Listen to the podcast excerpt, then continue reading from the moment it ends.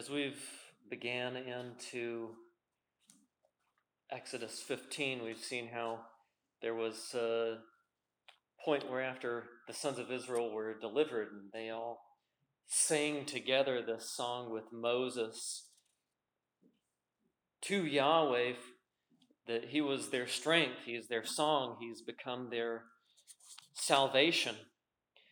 And very quickly after that, the, the Lord tested their hearts by not only taking them through the water of the Red Sea, but to the water of the place that they would name it bitter, which was a descriptor of what the water tasted like. And very quickly, the, the people were given to grumbling even after they had seen, you know, we say they had seen such glorious acts, but they didn't really see them. You get what I'm saying? They, they were blind to the realities of what God really did for them in the plagues and at the Red Sea. You know, they didn't believe. They weren't listening to God's word. And what God called good, they were calling evil.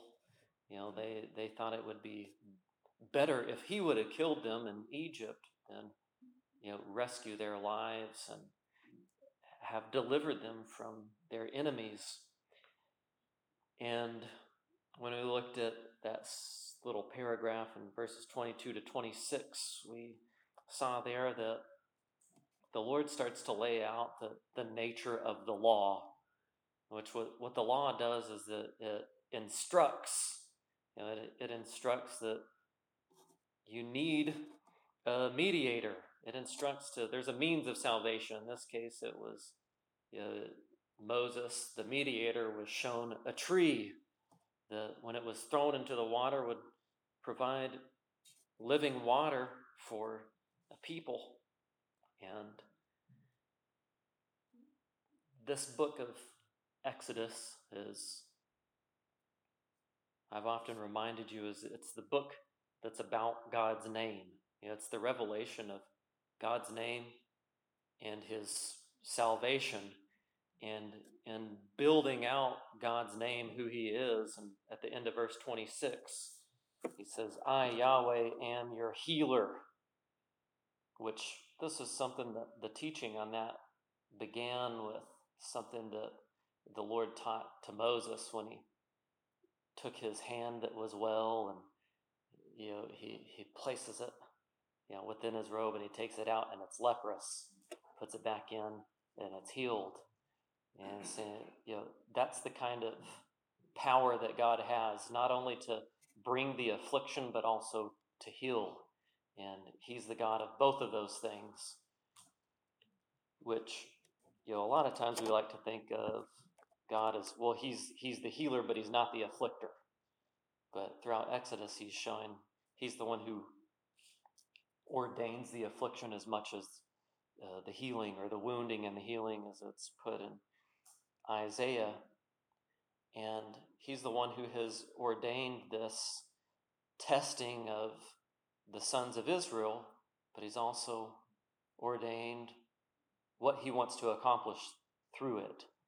He doesn't want to just teach them something about their hearts then, He's also teaching the nations because where uh, Israel's out in the wilderness, yeah, everybody else is out in the hills and they can look and see what's going on with these people. And you know, when it gets to you know, the tabernacle worship and how things are set up and torn down and how they split off in their groups, all of it was meant to be a, a gospel witness to show all the other nations what was primary to, to Israel. But for now, you know, what you see is there's that pillar of fire and cloud that moves, which draws a lot of attention. I mean, you guys know when you see a pillar of cloud, you know, out toward Forest Hill or somewhere, you know, everybody's like, what's going on over there? But in this case, you don't, there's no trees in the way to see what's going on. You can just see this massive people out in the wilderness. And this is, you know, one of the other purposes within Exodus is when God, as God is revealing his name, he's revealing it not only to Moses, not only to the sons of Israel, and not only to Egypt, but to all the nations. You this book is about God evangelizing the world and and laying out the pattern of how his salvation works. So as we study this book, we're we're really studying the book that that lays out the foundation of the doctrine of God and salvation in Scripture. And I think as we continue to study it, you'll see that more and more when you're, you're reading your New Testament. You're like, oh, that, you know, Peter, Paul, Luke, they got that from Exodus. and as we've moved through this text, which is about evangelizing and discipling the nations, it's it's having that same effect on us. We're I mean we're being discipled in uh, who God is and how He works in the world, and in particular here we're seeing that you know God is the one who provides the trials in life that we have, but He also provides the provision of His Word that we need to hear through it, which is what is being pointed to by his law instruction in this section. What's it? You know, his word pointed to a tree. His word pointed uh, to water. It pointed to the manna or the bread from heaven. It, it, it's going to also point to uh, the meat. Well, we looked at that. We looked at that last week, which was you know, that meat being a reminder of the meaning of Passover. So, you know, ultimately, the, the healing that you need is the Passover healing that, that God has promised. And you know, the, the bread and the meat is to remind you of these things. And God is building in all of these reminders that He's creator and ways to meditate on how His salvation works through creation through these very ordinary things involving eating and drinking, that all things would be done to His glory. And so we had talked about the the nature of the law, that it's primarily a, an instructor. It's not a, a means of salvation, but it instructs us that we need to be saved by someone and that we can't save ourselves. And we're also seeing that God, in providing the manna and the such, that He's a gracious God. And He's the kind of God that these kind of people need. They're, they're a grumbling people, but the way that He's going to, to heal them is by His grace, which is why one of my title options for this message was God heals grumbling with glory. That's how it works. He doesn't he doesn't heal their grumbling with, well, here's the law. Here's what I told you to do. Uh, that's not going to change their hearts. But he, the way that he does it is this is uh, verse 7 in chapter 16, 16 7. He talks about man, he says, In the morning you will see the glory of Yahweh. This is the first time that that phrase is used in Scripture. He says, In the morning, you will see the glory of Yahweh. That's the thing that's going to change you.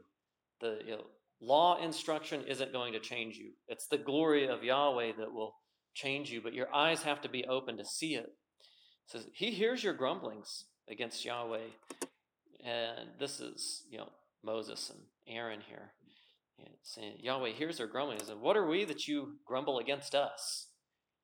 Because these sons of Israel were just seeing it on the horizontal level of, well, it's just these two guys that's doing this to us. And Moses and Aaron, you know, as they're they're growing as disciples of the Lord, they're recognizing this isn't about us. God graciously chose to give us this position to to lead you, but your grumbling isn't against us. Uh, we didn't part the Red Sea. We didn't bring you out here. Uh, we're just the messengers, you know. Now, you know, we, we didn't write the mail. We're just delivering it here. And when it comes to Yahweh providing meat for these people, in verse 12, he says, you know, I have heard the grumblings of the sons of Israel. Speak to them, saying, At twilight you shall eat meat, and in the morning you shall be filled with bread, so that you shall know that I am Yahweh your God. It's like, well, what's what's the point of the, the bread and the meat? So that you shall know that I am Yahweh your God. Which this is a phrase that we've been hearing throughout the whole book of, of Exodus. So, you know, why did all this stuff happen in Egypt? Why did all these plagues happen? Know, so that people would know that uh, He is Yahweh, the only God, that there isn't another. Well, graciously, the Lord has provided meat, and we left off in verse 12 right there, and we're going to pick up in 13. So if you want to join me in 16 13, I'll start reading right there. So it happened at evening that the quails came up and covered the camp, and in the morning there was a layer of dew around the camp. Then the layer of dew evaporated, and behold, on the surface of the wilderness there was a fine flake like thing, fine as the frost on the ground. And the sons of Israel saw it and said to one another, What is it? For they did not know what it was. And Moses said to them, It is the bread which Yahweh has given you to eat. This is what Yahweh has commanded Gather of it every man as much as he should eat. You shall take an omer apiece, according to the number of persons each of you has in his tent. And the sons of Israel did so. Some gathered much and some little, and they measured it with an omer. And he who gathered had, and he who gathered much had no excess, and he who had gathered little had no lack. Every man gathered as much as he should eat. And Moses said to them, Let no man leave any of it until morning. But they did not listen to Moses. And some left part of it until morning, and it bred worms and became foul, and Moses was angry with them. So they gathered it morning by morning, every man as much as he should eat. But the sun would grow hot, and it would melt. Well, when God after he had provided the quail, he had provided the, the manna, which this manna translated is what is it? that's, that's what it means. Uh, and Moses gives them the answer. Yeah, they say, manna. what is it? And Moses says, It is the bread which Yahweh has given you to eat. So he's recognizing you know what's being taught here is Yahweh's your provider. Like you needed this, and He provided it for you. Moses isn't, isn't the one who did this because you remember when they came and they were grumbling against Moses and Aaron about wa- water, bread, meat, these things. You know, Moses is re-emphasizing once again, Yahweh has given this to you. I didn't do this. Aaron didn't do this. There's not some golden calf in the background doing this for you. You know, Pharaoh didn't ship this stuff over here. Uh, Yahweh is the one who has done this. This is significant that we note here that Moses becomes angry, as when, for example, when the rock strikes the rock. Uh, how those how those two things uh, are related? Those those uh, the anger is expressed in different ways. So in this case, Moses, he you know he's angry with them, but he doesn't you know mess up the picture of the Messiah rock you know, like he does. And the next thing when the, the Lord says, you know, speak to the rock, not strike it twice, and but and that's when you know Moses buckles under the temptation. He says, you, know, you want water? I'll give it to you, rather than Yahweh is going to give you water. I'm just going to speak to the rock. So in that, in this case, you know, uh, Moses isn't angry and then a glory hog. You know, so that's how the, those two events are separate. And God graciously, you know, provides for these sons of Israel, these kids in the wilderness. He's like, You want some food? I'll give you candy to eat every day. and it seems like a good deal, right? And, and, and he could have just it, struck them dead. I mean, I give you can't it, it can't be different than it was. You know, everything has to work according to the counsel of his will. But God just graciously provided for these grumbling people. It wasn't that they deserved it, and He gave them enough so that they had no lack. They had no reason to be un, ungrateful. They didn't have any reason to ask for anything more. They had every reason to be grateful and every reason to be content with what God has given them. And one of the lessons that's that's taught here in, in the gathering is for them to you know, gather it without greed. You know, just because you can gather more than others, you know, you have a bigger Omer sack to pack stuff into. He says, well, if you can gather more than others, then it's so that you can share with others. Is the concept that's starting to be built out. And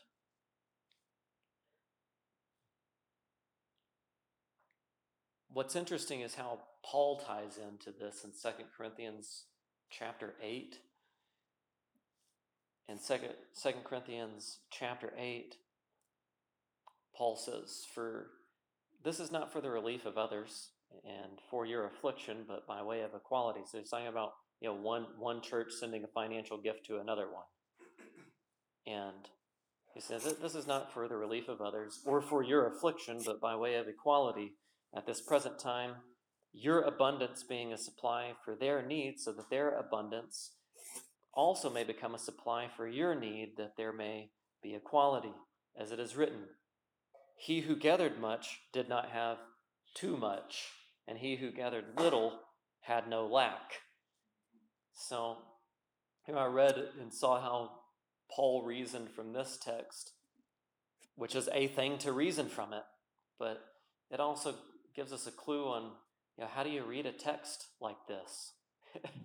uh, you learn from there's a reason why God set it up to where there were some who, who gathered much and some who couldn't gather much, but neither of them had any lack because the one who had an abundance was able to give to the, the one who had lack. And so you see the way that Paul instructed the Corinthians in this example is he looked back at the law and the law instruction.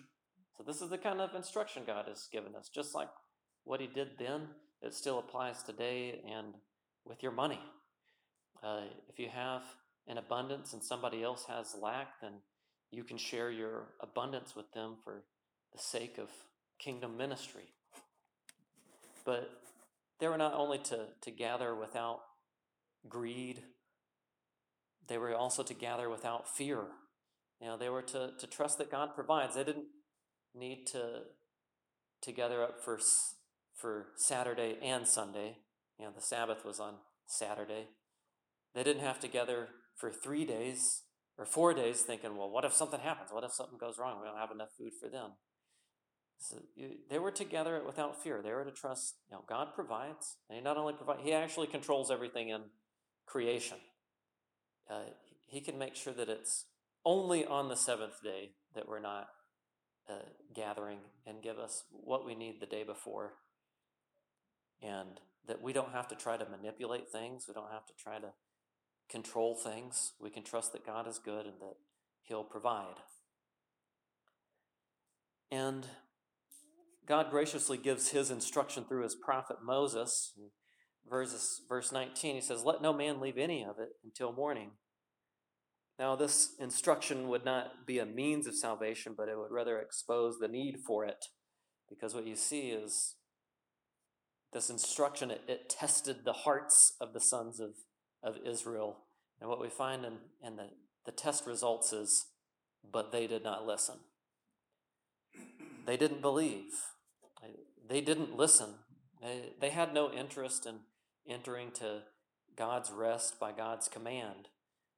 They only wanted the food which perishes rather than the bread of life, which this is exactly when Jesus is out in the wilderness preaching and talking about himself as the bread of life, he he says the you know the same thing to Jews many many generations later. Says, "Do not work for the food which perishes, but for the food which endures to eternal life, which the Son of Man will give to you. For on him the Father God has set his seal." And he goes on to say, Well, therefore they said to him, what, what should we do so that we may work the works of God? So is, is Sabbath about, is the Sabbath about you doing the works of God? Or I should say for them. You know, was the Sabbath about them doing the works of God? Was, it, was the Sabbath, oh, yeah, God, God has some work that he needs done, and we've got to do it for him yeah, that's not that's not how it works. So Jesus answered and said to them, This is the work of God. Yeah, it's not your work, it's his work. That you believe in him whom he has sent. Is and they did not listen. Surely there must be something I can add to that. yeah, we I think it's helpful to remember in evangelizing people, uh, a lot of times I think we can be deceived into thinking that it's an intellectual problem rather than a moral, spiritual problem. And I say, well, they just don't get it. They're just not, maybe I can help them reason this better. Well, the, the reasoning's not the problem. You're, you're talking to a blind person, and it's like you're trying to say, hey, blind guy, look at that sunset over there. It's amazing. It's like, what are you talking about? or you're trying to explain the beauty of a, the, the symphony to a deaf guy. You know, they, they, they, it can't be seen, it, it can't be heard. But we think, wow, maybe there's some sort of like silver bullet statement I can give them, and you know, they'll see the sharpness of my reasoning and they'll become a Christian. So, well, well, no, salvation also isn't of your works in somebody else's life. It, it's the work of God. And that's a, that's a comforting reminder because you recognize, you know, it doesn't, it doesn't rest on my apologetic ability for somebody else to be. It doesn't uh, rest on my ability to evangelize a certain way and turn a phrase a certain way or to put things in a certain order or like, oh, I was thinking through that God, man, Christ sinners outline, and I I forgot a part of it, and I did some of it out of order. Maybe if I would have got it in order, then they would have became a Christian. This is a paradox, isn't it? Because even the ability to believe is a gift of God, right? Right. It's and it's the work of God alone. You know, He didn't uh, recruit witnesses so that He could accomplish that. You know, he he made us witnesses and uses us as a mean for him to do that work alone, but he he uses God uses stuff to do things. Right? But sometimes we're like, well, you know, if God is so powerful, then you know why yeah, people get all philosophically worked up in this sort of stuff, then it's like, well, then why evangelize if you know God's going to do what He's going to do anyways? Well, it's like, well, the way he's going to do it is through you. All you need to know is that he told you to go say these things to somebody. That's all you need to know. You don't need to sit around in, in the corner and contemplate how it all works.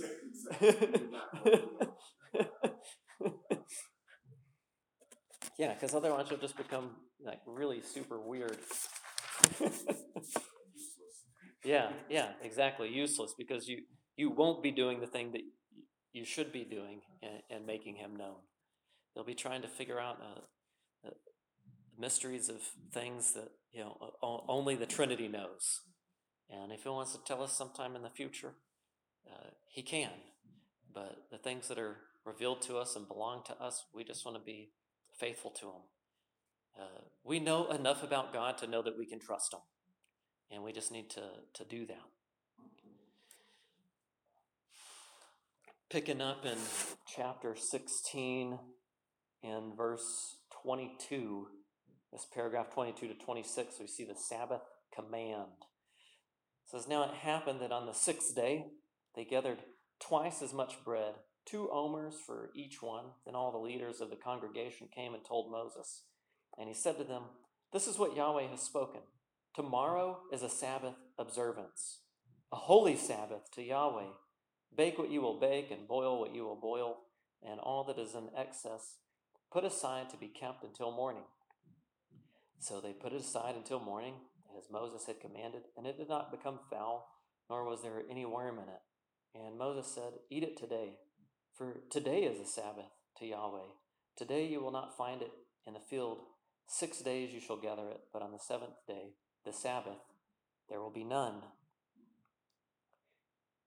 One of the things that you see here in this Sabbath command, well, one, you will see the Lord is providing everything that's necessary for it. So he he's performing everything that he's requiring of them. You know, he's there isn't any like He doesn't say, "Well, go do this," but you know, and figure it out yourselves. but he gives them everything that they need, and he says the the purpose of this is an observance. This is a remembrance sort of thing. This is a memorial for future generations. And it's an observance that's focused on God's work. It's not about your work. It's not about you picking up the manna off the ground. Like God just accidentally dropped a bunch of manna and he needs you to clean it up for him. But it's, uh, it, it, it's focused on God has given us this. Like we needed food and he gave it to us. This is a reminder that we rely on God for provision and we need these kind of reminders. You know, this is you know one of the reasons that you know we make a practice of praying before every meal to be an observance that God has provided this food. And a lot, a lot of times we talk about it, uh, you know, let's ask you know a, a blessing on the food, like McDonald's will turn healthy somehow. but it doesn't. But that's a miracle. the blessing is that there is food. You know, the, the idea of blessing is that you know, God, God has blessed us with the food, and He's blessed us with the power to eat it. And that's the idea of blessing. Blessing is, you know, it's it's enablement to do something. You know, God has when He's blessed us with food and blessed us with the ability to eat it. He says it's that whole concept of loving the Lord your God with all your your your heart, your soul, and your might. You know, the food is that stuff that surrounds you. It's your might, but He's also given you the the power to to have it and to partake of it. So we're just to to be grateful. Is, is instead of you know, Lord bless this food. It's like the food is the blessing. it's like Lord make Cheetos healthy.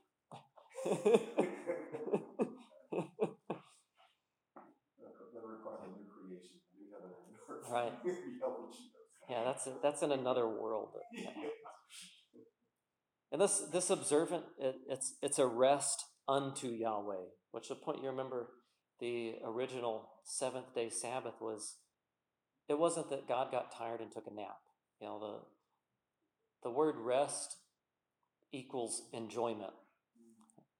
And when God rested from his work, what he was doing was enjoying who he was in Trinitarian fellowship and what he had done in creation.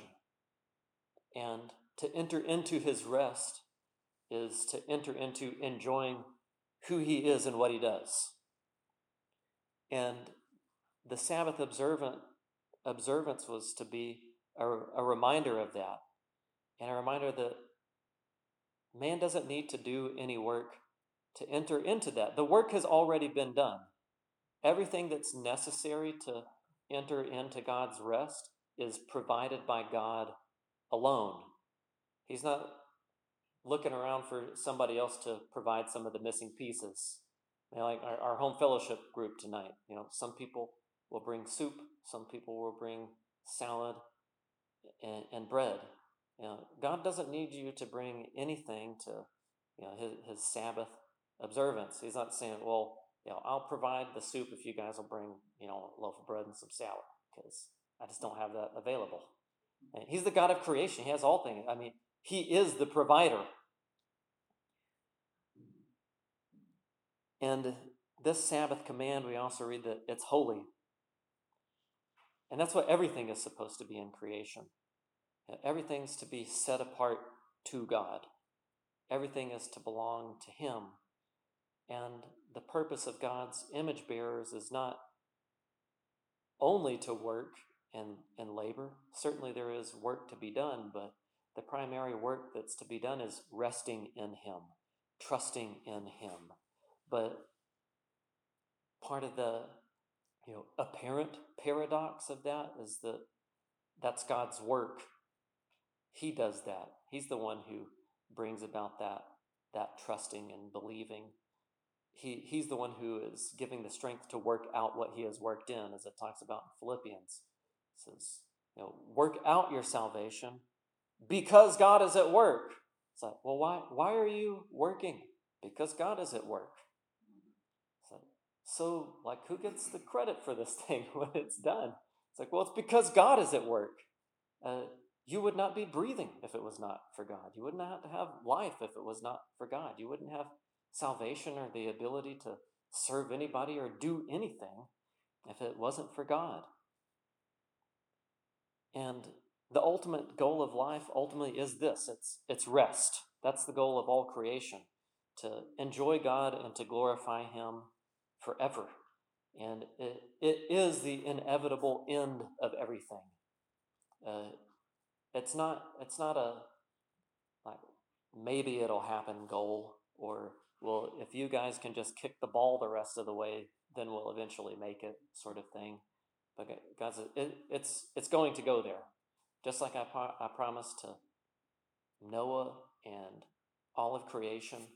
Everything has to stay on the railroad of rest, and everything in history has to to go to its destination, and the train stops, and God's rest and glory. Now, picking up in verse 27, we're going to see the Sabbath need and the Sabbath gift. Now, it happened on the, the seventh day that some of the people went out together, but they found none.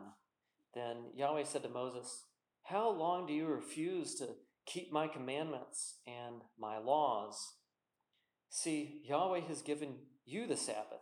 Therefore, he gives you bread for two days on the sixth day. Remain every man in his place. Let no man go out of his place on the seventh day. So the people rested on the seventh day. Now you you see the need for Sabbath rest because you see these people they just refuse to keep his commandments. So uh, you know, don't go gather. Right? Well, let's go do that anyways. it's like they just won't listen. You know, this this reminds me of a you know parent saying to their child, you know, you need to go to bed and get some rest. Child says, but I don't want to. I'm not tired. How long will you refuse to do what I told you to do? Yeah, c- come here and let's pray that God would give you a heart to listen to what is good for you. the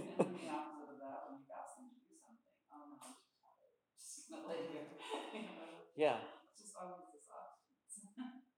and those were both of those. Those were both their responses. Some was like, "Go get her," and some of them like, "I don't want to. I'm too tired." And others is like, but then when it comes to don't gather, then they're like, "Okay, maybe we will then."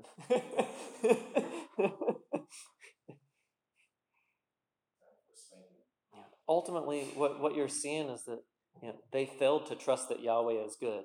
They're saying, you know, his instruction isn't good. His instructions on gathering and not gathering, I don't like them. You know, I'm going to do what I think is right in my own eyes.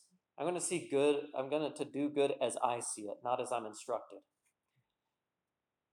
Even given this, the, the gift of the Sabbath, you see that it says, Yahweh has given you the Sabbath. It doesn't say the Sabbath is for Yahweh. Uh, the Lord has always been in the Sabbath. You know, on the seventh day, one of the things we've noted in Genesis is that there is no evening or morning on it. The point being that it's an eternal day. God has always existed in the day of enjoying who He is and what He does. And it's a day that He never leaves it. But We have left that day. Humanity has left that day and needs to enter back into it. it says Yahweh has given you the Sabbath, therefore he gives you bread for two days on the sixth day. So he says, Not only have I given you this day for observance, but I've also given you everything that you need for it to prepare for it on the sixth day. You get ready on Friday for Saturday.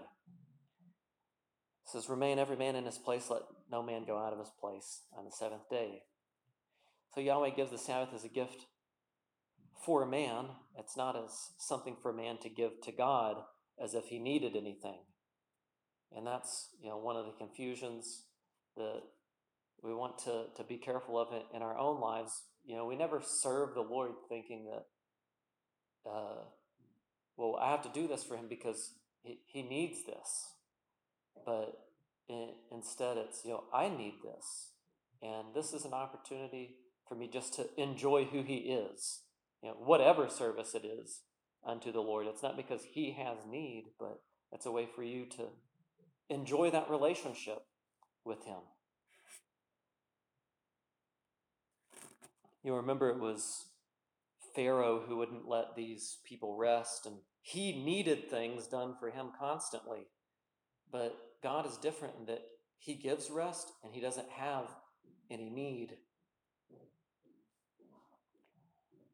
Man needs God's rest, though he could never earn it.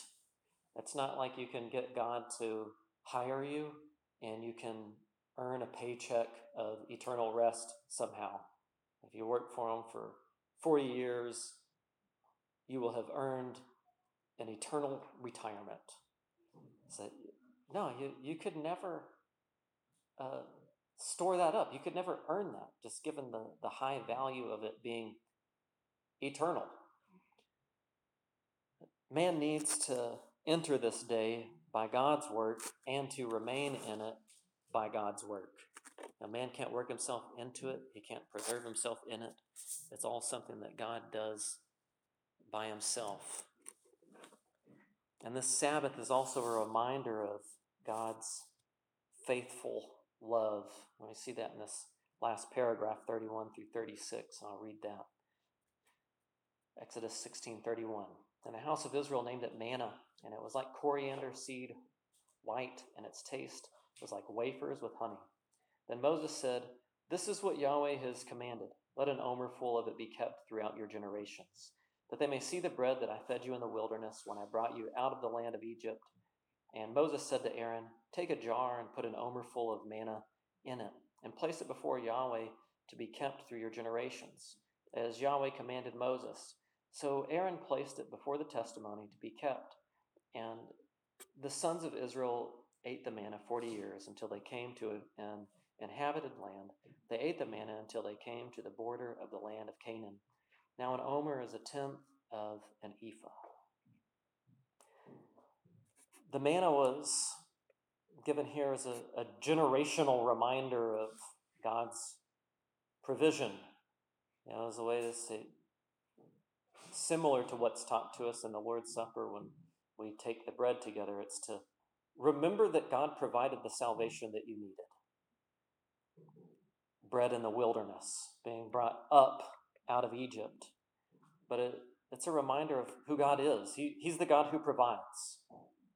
He's the God who provides what is needed for his redeemed people so that they can be about the business of seeking his kingdom and his righteousness first. So you see, they didn't need to be seeking uh, bread. They didn't need to be seeking clothing. You know, we'll find out later that their clothes never wore out. Uh, God provided them everything that they needed so that they could be about His kingdom and His righteousness, which is you know true for us today. God's provided for us everything we need concerning food and clothing, and the purpose is so that we can be about seeking His kingdom and His righteousness first, rather than more food and clothing. This is a testimony of God's faithful love for an unfaithful people. It's a testimony of grace for grumblers. It's an echo of what God did for Moses in his 40 years in Midian when the Lord came to him and said, Come Follow me, and I will make you a shepherd of men. If God can provide for Moses for 40 years in the wilderness, he can provide for Israel for 40 years in the wilderness. And you can trust God for his good provision today. Even on a day that has enough troubles of its own. And it's easy to get focused on all the troubles and to get distracted from God's kingdom and to think, well, how am I going to provide this? How am I going to accomplish this? You know, I have a running list in, in my mind that is normally like a to do list since I've moved and I've moved into a really old house and there's a ton of things to do. It's like any, every time I open a door, I'm like, there's no door in this house that shuts.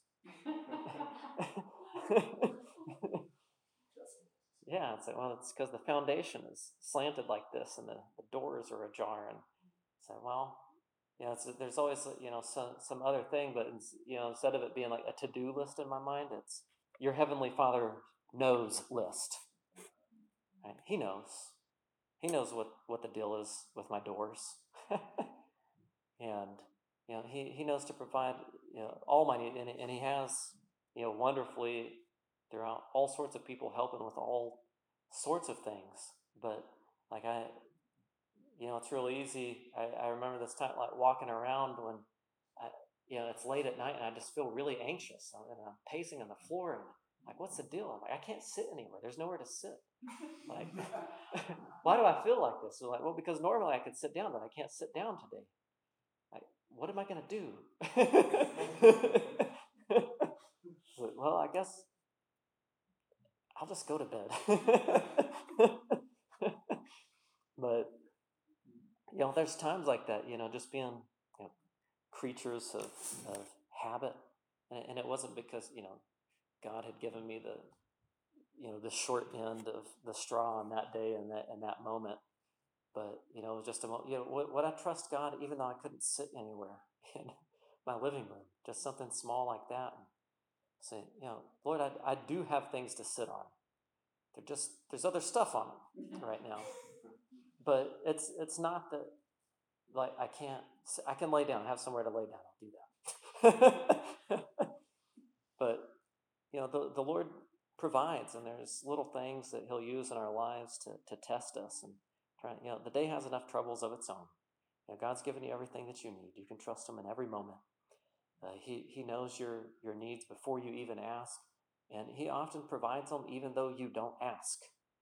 But we want to remember to be thankful when we recognize those things. And if God can turn a, a grumbling Moses into a grateful Moses by the sight of his glory, he can do the same for Israel. He can do the same for us. But the way that it happens isn't, well, I'm going to make myself grateful. I'm going to make a thank you list, and then that's going to change my heart. So, well, that, that, that could be a good step, perhaps, but it's ultimately seeing the glory of God who has actually provided for you everything that you need. Uh, what you need to, to see is not, you know, coming up with some rule for yourself to follow, but God's glory and that He's a He's a provider. Like you have everything that you're that, that you need. Like you're okay, even though it's different than it, it might be on other days. Uh, God has provided for you, and you can you can trust Him, and it's ultimately the sight of Him that changes you. We can look to Him to be healed of all our hearts grumbling. And you can see that built into this one. He says, know, yeah, I am Yahweh, your healer. Well, how am I going to heal you? Well, I want you to, to put this stuff in a jar to remind you that I, Yahweh, am your healer. I'm the one who changes these things in your heart. But what you need to see about your, your heart, and when you remember this, you'll remember, oh yeah, Grandpa grumbled about these things, but he shouldn't have. And we shouldn't be evil in that way, but we should rather be grateful that God has provided us these things and that like we're still alive. So, you know, the, the Egyptians blasphemed God and he killed them. They're all gone. We blaspheme God and we're still alive. You know, the whole event with Israel and Egypt and the plagues, it wasn't, you know, good guys versus bad guys. It was just punished good, punished bad guys and rescued bad guys. Well, as you know, healing takes time, and sometimes you have to go through some tests to refine the healing process. And the best medicine is a combination of truth, grace, and the faithful love of God. It's a family recipe that's been handed down throughout the ages. And if you've ever canned something, you know that canning things takes time, but when it's all said and done, they're preserved to be enjoyed in the future by others. And as a conclusion to this lesson, uh, this is something that some guy named James Smith wrote in 1857 called Bread from Heaven, which is about the complaining Christian. And I'll close with reading this. Standing in my window one day while the cholera was raging in London, I saw two corpses carried by, followed by one little child walking alone next to the coffins with a few neighbors behind. That child was now an orphan. Both parents had been carried off by the pestilence. The sight of that child produced deep emotions and awakened painful sympathy in my heart. I was led to think of the sorrows and privations of orphanhood, and then of the happiness of the Lord's people to whom Jesus has said, I will never leave you as orphans. A believer can never be an orphan. He has an ever living, ever loving, ever present Father. But many of the Lord's people do not realize this.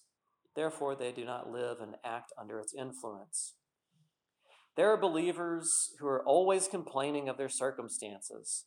They are worked too hard, they are tried more than others. They have such a vexing family. They have such a demanding job. They have such financial losses. They have no end of things to vex, harass, or distress them. Complaining Christian, do you have a father? If so, had your father anything to do with fixing your lot? Did he place you where you are? Is he wise? Is he good? Has he ever told you that all things shall work together for your good? Does he know what is best for you? Has he left things to chance? Or has he arranged all in his own infinite mind? And does he work all by his unerring providence? If he does, then are you justified in your complaining? Have you any real cause to complain? Will it better your circumstances? Will it please your Father? Will it in any way help you? Let's close in prayer. Our gracious Lord, you are a gracious provider of all of our needs, often providing them before we ask or before we even realize what it is that we truly needed. And the thing that we especially needed was Jesus Christ to be a mediator between us, to be the God man who would mediate your righteousness to us, but also to satisfy your just wrath against us and taking away our sin, and to be the victorious one over the death that we deserve, the resurrected one who would raise us to new life in you, that we would no longer be slaves to grumbling, but rather slaves to gratefulness to you forever and ever. We pray that you help us to wisely consider our circumstances and to be slow to speak and quick to listen to your word and your wisdom concerning these things. We pray that you would protect us from the temptation of grumbling words, that you would protect us from the evil one for the sake of giving you the testimony that you deserve, that you are the bread from heaven that focuses on our need to live constantly by your word and not by the things that we think that we need to accomplish or to do, but to rest in the work that you have done and you are doing and will complete in us and through us and in all creation. Amen.